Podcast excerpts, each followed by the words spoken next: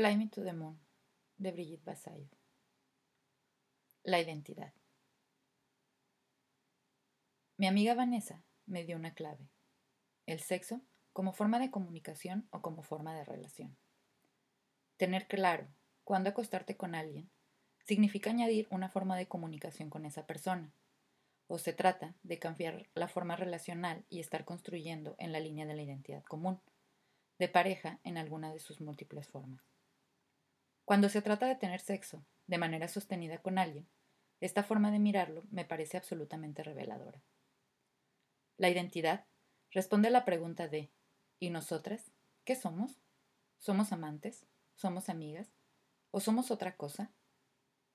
Estas preguntas buscan aclarar los compromisos implícitos que lleva esa relación que se está construyendo, pero que aún no ha recibido narrativa, que se ha construido como una serie de encuentros consecutivos, sin hilo conductor.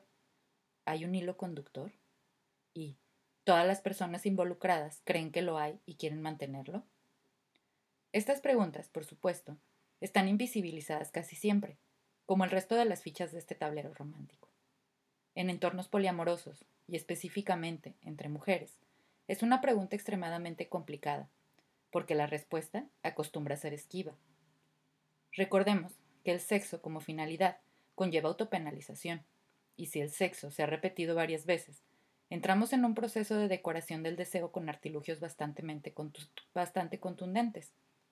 De hecho, vemos el artificio perfectamente en las demás, cuando se pasan horas hablándonos de sus amantes, que, a todas luces, son bastante petardas, porque el ser humano, en general, es bastante petardo. Pero la descripción de la persona en fase de identificación deriva por otros caminos que tienen que ver también con su autoimagen y con la proyección de la imagen de ese nosotros en el mundo. No quiero decir con ello que la persona se esté inventando lo que narra, sino que la narrativa es tan potente que realmente cree lo que está narrando, cree que realmente la otra persona es ese ser tan especial, único, distintivo, extraordinario, que convierte a la narradora también en especial, única y distintiva. Y sí, Cualquiera de nosotras somos todo eso, pero la clave es recordar que, precisamente, cualquiera de nosotras somos todo eso y no necesitamos el espejo del deseo para hacerlo. La identificación se sugestiona y se construye bajo la mirada social. Se hace pública la historia, aunque solo sea pública a nivel íntimo, con las amigas.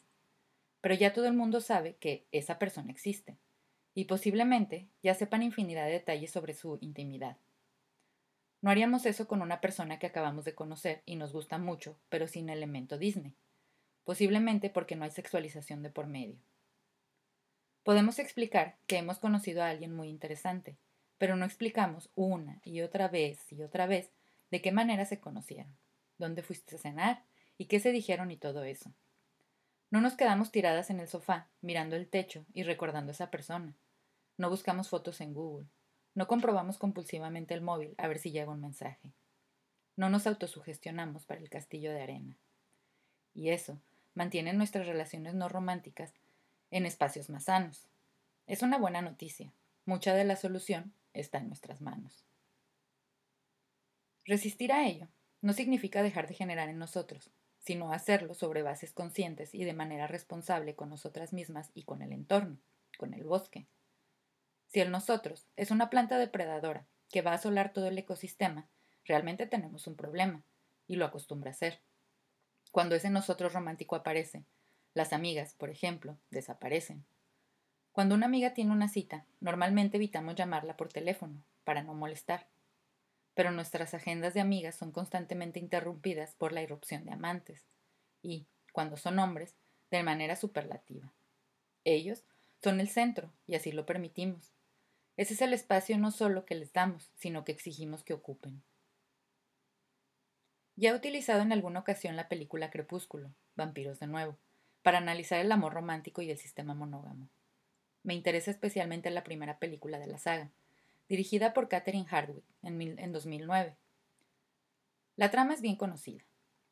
Bella conoce a Edward, que es nada menos que un vampiro completamente turbado por el olor de su sangre, y, en lugar de salir corriendo, aplica el conocido, conmigo será distinto. Y se juega la vida, literalmente. Se juega la vida por, por, por estar con un chaval. Por lo demás, bastante aburridete. En cualquier caso, lo que me interesa en este punto es que observes las escenas en las que hay interacción entre Edward, Bella y las amigas de ella. En cuanto él aparece, ellas hacen mutis por el foro de risitas cómplices, se apartan para dar espacios al maromo. En este tipo de comportamientos hay misoginia interiorizada y autoodio. Nos retiramos porque lo que somos nosotras o lo que tenemos no es comparable con aquello que él y ella puedan tener. Y eso no solo es problemático, sino que es peligroso. En favor de esa jerarquía, destrozamos o abandonamos a nuestra red afectiva, que son también los ojos sobre esa relación, los ojos que no están contaminados.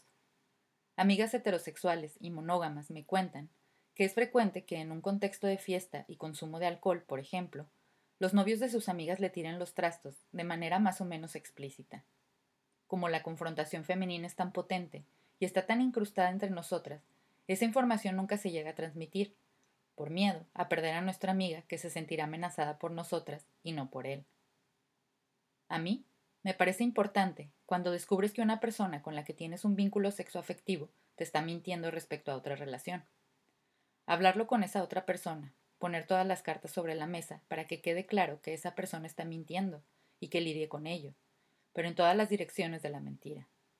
Porque la cultura romántica también nos ha enseñado que solo se miente a una de las amantes, a la otra se le dice la verdad. Pero eso no se sostiene. La mentira es el conjunto, y en cualquier caso, quien ha mentido a una relación mentirá a las demás tarde o temprano. Pero nos perdemos en la confrontación, en creer que ha mentido a la otra porque es la otra, casi culpándola de lo que ha sucedido. Y a ti, a mí, eso nunca nos pasará, porque nosotras salvaremos a la persona mentirosa de su propio ser. Porque con nosotras va en serio, va de verdad, o porque somos demasiado listas para que eso nos pase. Y en lugar de generar solidaridad entre los extremos que han sido engañados, Generamos confrontación y lucha, porque la persona que engaña nos legitime con the one, la única, la verdadera. Sin el entorno en el que confiar, pues todas somos potenciales enemigas. Sin el, suficiente, sin el suficiente temple mental y emocional para mirar las situaciones de manera mínimamente crítica, estamos perdidas, estamos vendidas y estamos totalmente indefensas. La pareja exclusiva monógama, la pareja monógama exclusiva heteromórfica. Toda esta escalada de pasos tomados de manera inconsciente, sin decisión alguna, por medio más que dejarse llevar de la riada, dan como resultado la pareja monógama exclusiva heteromórfica, ese concepto, la PMEH. Podemos llamarla para hacerlo más fácil y más irónico.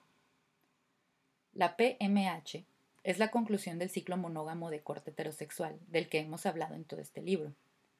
El núcleo reproductor cerrado y atrincherado, con dependencia sexual y afectiva, puesto que se relegan todos los demás afectos a un segundo plano, dependencia económica en muchos casos, y con ese terror a que, sin ti, no soy nada, como cantaba Amaral.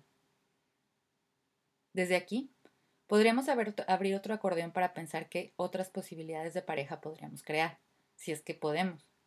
Pero mientras sea este el recorrido, y creo que esta es una de las grandes conclusiones de este libro que me atrevo a poner sobre la mesa, mientras este sea el recorrido, el resultado solo puede ser la pareja monógama exclusiva heteromórfica. Si queremos tener otro resultado, hay que cambiar los ingredientes, y cambiarlos antes de llegar a ese punto, porque llegadas aquí, tratar de que el resultado sea otro es un ejercicio no solo inútil, sino doloroso y bastante destructor. Por eso, Sigo afirmando que romper la monogamia no consiste en sumar amantes o parejas en este último estadio, sino modificar el recorrido, dinamitar ese sistema. Si se hace, poco importa que el resultado sea una pareja exclusiva, porque aún así puede ser no monógama. Es cierto que me parece difícil de imaginar una relación que haya logrado agrietar el recorrido o seguir un recorrido diferente y acabe teniendo la exclusividad como un pilar. Como pacto, tal vez, pero no creo que como un pilar porque pierde todo el sentido fuera del sistema.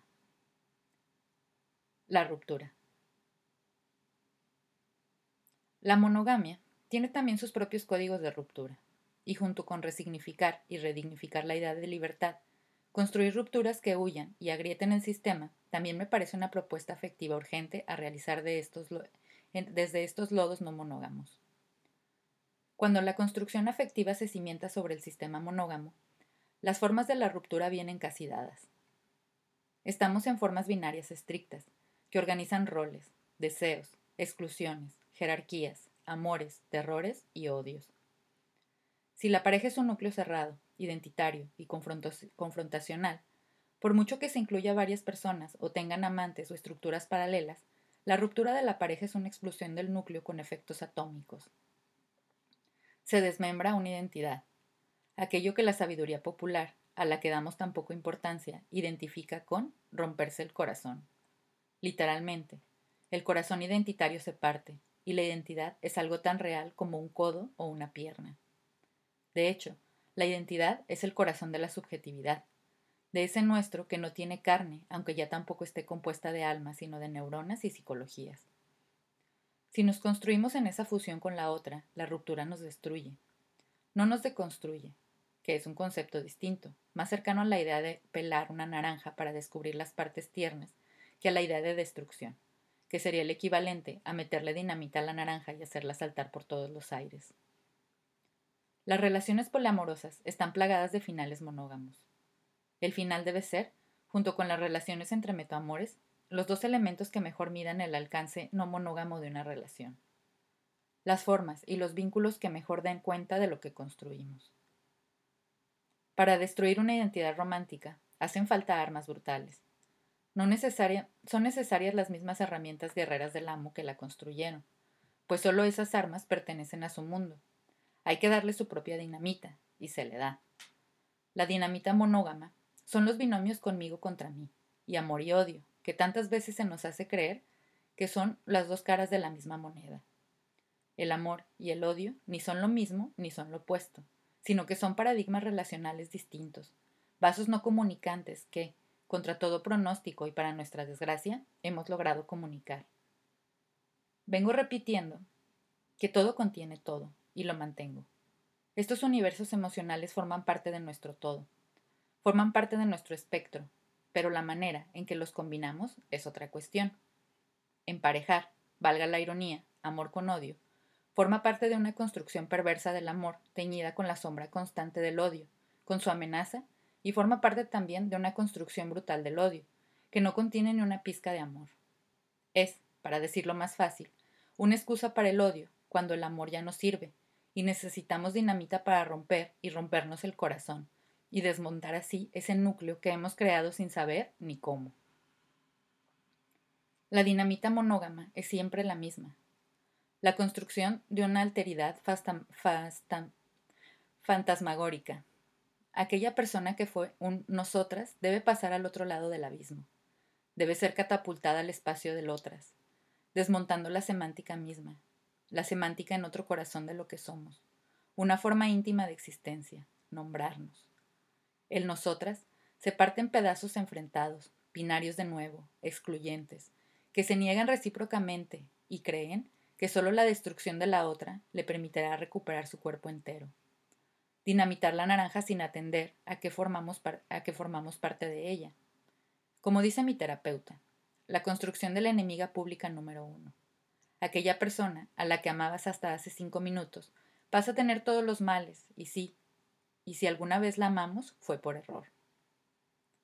La misma dependencia que nos impide alejarnos a tiempo es la que nos obliga a destrozarnos cuando finalmente nos alejamos, porque destrozarse sigue siendo parte del estar en la relación, y en lugar de caminar un dejar de ser lento, complejo pero amoroso que asume la transformación, pasamos a la destrucción masiva como forma última de intensidad amorosa en el peor sentido de la palabra.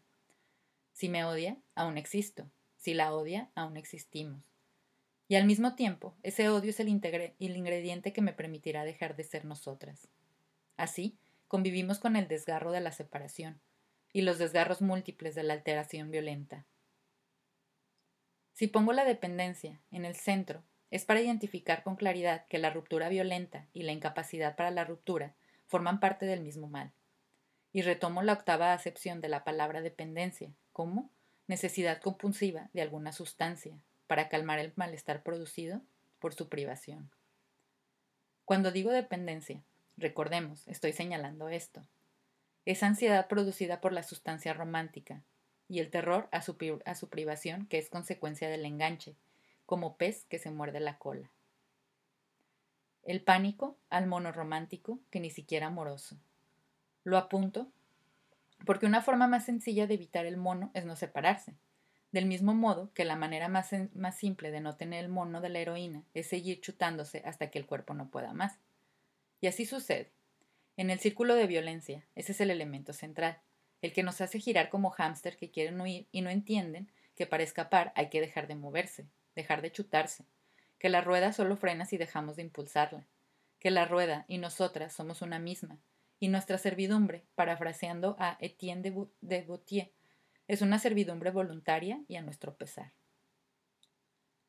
En las rupturas poliamorosas, la cosa no mejora demasiado. Si bien el orgullo poliamoroso impide abordar el tema con claridad, reconocer que nuestras rupturas son tan infierno como cualquier ruptura nos devuelve el mantra de que si el polamor funciona o no. De nuevo, no funciona. Hay que hacerlo funcionar. Y el poliamor, como la monogamia, incluye la manera de separarse. Y si la ruptura es monógama, es porque posiblemente la relación también lo fue, aunque disimulada de otra cosa. Así, las rupturas monógamas en relaciones que se, que se quisieron poliamorosas contienen todos los males reunidos, porque arriesgan hacer sustituciones en tiempo real, vividas de cuerpo presente con la persona que va a ser abandonada, señalada como culpable de no poder adaptarse a la situación. En la monogamia tradicional, al menos, las cosas están bastante claras. Si te quieres ir con otra, o llevas una doble vida, o tienes que dejar a la persona anterior. En la monogamia disfrazada de poliamor, esta dinámica se hace pasar por red afectiva, sin sentar las bases para que pueda devenirlo, y recae la responsabilidad sobre la buena poliamorosa que tiene que hacer de tripas corazón, qué gran frase, para adoptarse a una situación que es de abandono sin más, y que es monógama. De esta manera, la persona que ha sido abandonada pasa a ser la responsable social de la ruptura, la que se fue de la relación, y a persona que de facto ha abandonado por dedicarle toda la atención a su nuevo vínculo. Puede tomar a sus anchas el papel de víctima de la ruptura. Por si fuera poco, Nadie en la nueva pareja se responsabiliza del cuidado emocional de esa ex durante su periodo de duelo. y al final y al cabo, es ella que lo cortó, ¿no? ¿Verdad? También está el componente de dependencia emocional que hemos visto, de qué manera constituye el pegamento tóxico del acordeón del deseo monógamo. Ese enganche es un peligro real, que nos impide apartarnos a tiempo, por autocuidado, pero también por dejar espacio para que otras relaciones puedan desarrollarse. Pero una vez más, para que sea posible hacerlo de otra manera, hay que crear las condiciones de posibilidad, hay que construir con otras herramientas, esta vez sin armas, para que la construcción sea realmente distinta. Somos lo que somos, lo que podemos ser, y con eso tenemos que ir haciendo. Mirándonos en el estanque de ese narciso enamorado, de lo que quisiera ser, pero conscientes y queriéndonos también, pero sin enamorarnos románticamente de lo que somos, de lo que estamos siendo. Con los elementos que tenemos, en ocasiones, la ruptura es tomar distancia, cuidarnos a medio término, y no en una inmediatez que habla más de la dependencia que de cuidados y autocuidados. La calma, la mirada más allá del momento, de las heridas abiertas que solo sangran. Dejar ir y dejarnos ir para tal vez a medio plazo poder recuperar algo de que aquello fuimos juntas y tener la vista muy puesta en las violencias en que las rupturas, desatan. ¿Y ahora qué? Como en el caso del género, no se trata de desmontarlo. Es una construcción social, claro, es una realidad inscrita en nuestro cuerpo y en nuestra subjetividad. Una frontera inscrita en el cuerpo, que diría Abdat Bra, que no existe más allá de nosotras y de nuestros sistemas. Por un lado, desmontarlo es una falacia, porque nos desmontaría a nosotras mismas. No hay lugar fuera del sistema si has estado construida en y con el sistema. Y recordemos el conocimiento situado. Este es un sistema amoroso concreto que no se reproduce contextualmente ni en todas partes ni en todas épocas. ¿Qué podemos hacer, por lo tanto? Tomar conciencia de estos pasos y decidir sobre ellos. Entender que no son inevitables, ni obligatorios, ni inexorables, que no son una riada que nos lleva y se lleva por delante lo que sea. El deseo, la emoción y admiración hacia otra persona son bonitos en sí mismos. Si el acordeón no estuviese cerrado y el deseo tuviese correspondencia directa con la proyección de pareja, podríamos reconocer más fácilmente nuestros deseos bastardos. Si ser heterosexual es no desear nunca a nadie del mismo género, nadie es heterosexual. Si ser gay o ser lesbiana es desear solo a las personas de un género concreto, nadie lo es tampoco.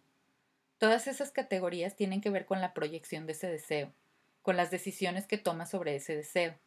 Si bien no tomamos decisión alguna porque no sabemos que podemos decidir sobre esas cuestiones, pero el deseo no puede ir de género. Es demasiado simplista esa explicación, de un simplismo sistemático que nos ha costado mucha sangre y muchos mártires en, en los disidentes del orden. Pero esa misma violencia es la prueba de la necesidad de un régimen disciplinario para ordenar el deseo. Desear, por lo tanto, está bien en sí mismo. No hay flecha, no hay rayo que te parta como decía Cortázar. No hay molinos de viento convertidos en gigantes como vio Emma Bovary en Flaubert, nuestro Quijote particular. La Quijote de las mujeres indomables. El deseo, de hecho, es nuestro, y no paramos de huir de él para entregárselo a otros. Podemos disfrutarlo, podemos sentirlo intensamente y llenarnos de vida por el simple hecho de estar deseando igual que lo hacemos en infinidad de facetas en nuestras vidas. Podemos reírnos a carcajadas de cosas que no le hacen grasa a nadie, más que a nosotras. Podemos llorar penas que son nuestras, privadas. Podemos admirar paisajes sin querer habitar en ellos, ni comprarlos, ni siquiera fotografiarlos. Cuando deseamos, entramos en la búsqueda desesperada de reciprocidad. Y el deseo pasa a ser una agonía, una especie de castigo.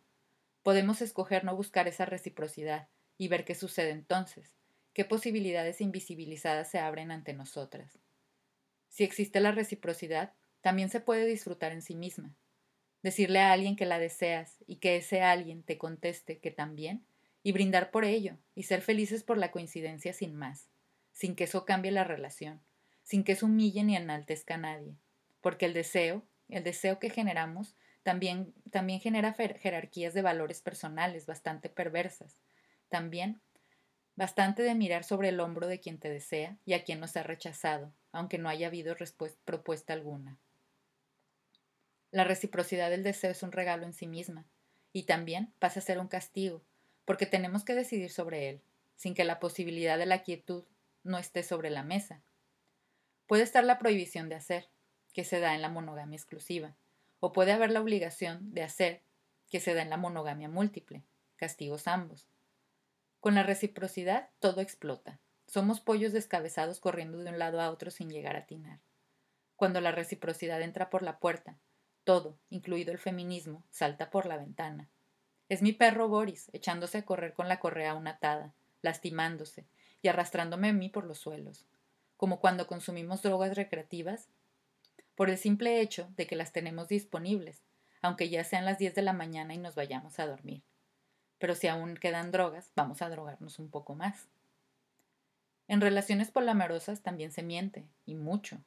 Cuando lo explico, la gente me pregunta sorprendida qué necesidad hay de mentir si el acuerdo es que puede haber otras personas. La cuestión es la gestión relacional. Hay que explicar, acortar, pactar, cuidar límites, cuidar miedos. No te puedes lanzar a la ficción de una construcción monógama exclusiva si tienes otras relaciones, y un componente potente de la reciprocidad del deseo es poder hacer toda esa escalada que lleva a la exclusividad. Así que la solución fácil es mentir, y se miente, sin más. Cuando el deseo es recíproco, también podemos tomar decisiones, y en relaciones múltiples, las decisiones deben de tener en cuenta muchos factores que incluyen el bienestar de la red.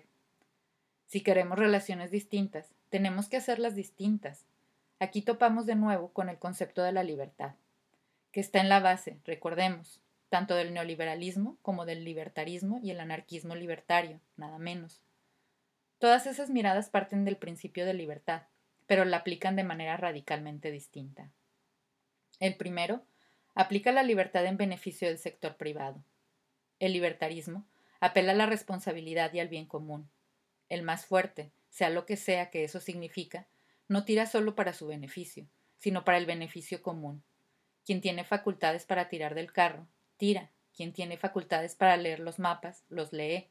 Quien tiene facultades para arreglar las ruedas o dar masajes, a quien tira, los arregla o se los da.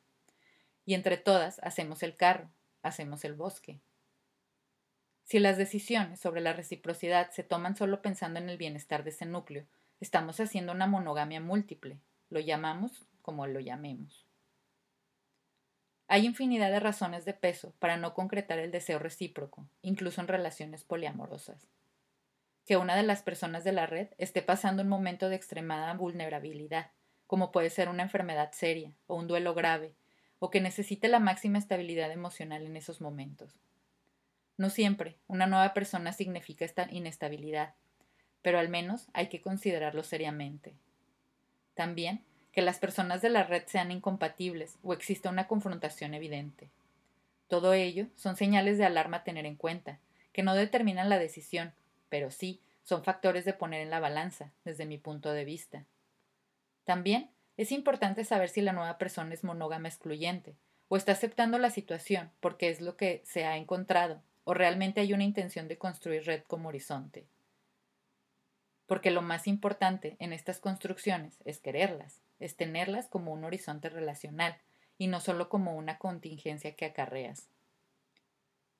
Cuando se decide hacer alguna cosa con ese deseo recíproco más allá de disfrutarlo en sí mismo, hay que saber qué se está decidiendo. ¿Un encuentro sexual? ¿Un encuentro sexual que tendrá continuidad en tanto que sexual? ¿Una amistad con sexo? ¿Una amistad sin sexo? ¿Una construcción de pareja romántica? Muchas veces se me replica que eso no, se puede saber hasta que estás en ello, pero no es cierto. Otra cosa es que se puede ir modificando a medida que avance el tiempo, pero tú sabes de entrada, o deberías de saber, qué piezas estás jugando, qué teclas estás tocando y vas a tocar. Ninguna opción es neutra, si bien una es invisible, la de la romantización. Si no has tomado decisiones conscientes sobre la cuestión, estarás iniciando una relación romantizante, porque esa es la única que sabemos hacer. Así que, la omisión consciente y responsabilidad sobre este paso no nos lleva a un lugar neutro, sino a lugares comunes. Se pueden tener encuentros sexuales no romantizantes, y cuidadosos y bonitos. Se puede echar polvos por un lavabo con una desconocida que sean cuidadosos y bonito. Todo eso existe si lo hacemos existir. Si seguimos el patrón capitalista de solo invertir cuidados en relaciones que queremos a medio plazo, estamos contribuyendo al desastre de la mercantilización de los deseos. Romantizar un encuentro de lavabo también es una forma de mercantilización. En este caso, los afectos, porque estás, estás contribuyendo a unas expectativas que no se ha decidido si se va a sostener y que posiblemente no se sostengan. También es importante tomar conciencia del proceso y de los pasos que se están dando para poder situar a todo el mundo en la red y poder hablar con claridad.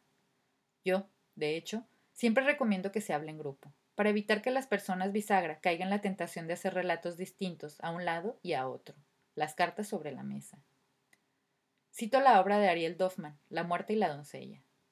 Hay una diferencia entre conocer los hechos y saber los detalles. Con el acordeón cerrado, solo sabemos explicar detalles que no nos llevan a nada, más que al terror. Que si la quiero, que si me gusta, que si no sé, que si el deseo, que si esto, que si lo otro. Esos son los detalles. Los hechos son, ¿Qué vas a hacer con todo eso y cómo me va a afectar a mí y a mi relación contigo? Esa es, en mi opinión, la única pregunta necesaria para una red afectiva sana. Las otras preguntas son opcionales. Y sí, se pueden sostener las respuestas. Sin duda, es estupendo.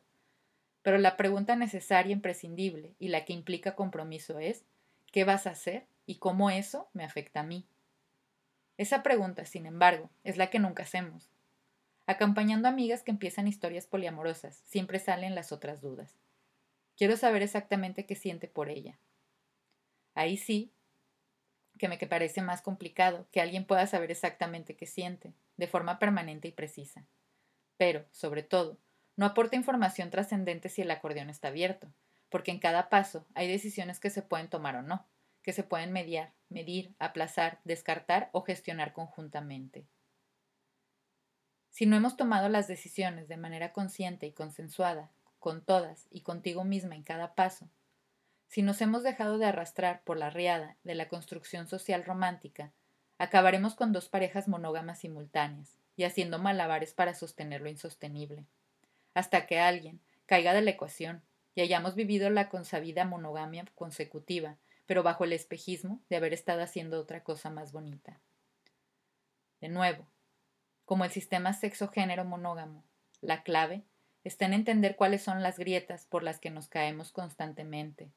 Estoy convencida que al tomar conciencia ya estamos dinamitando la violencia del sistema, pero eso tal vez es un ramalazo de la optimista que a ratos habita en mí.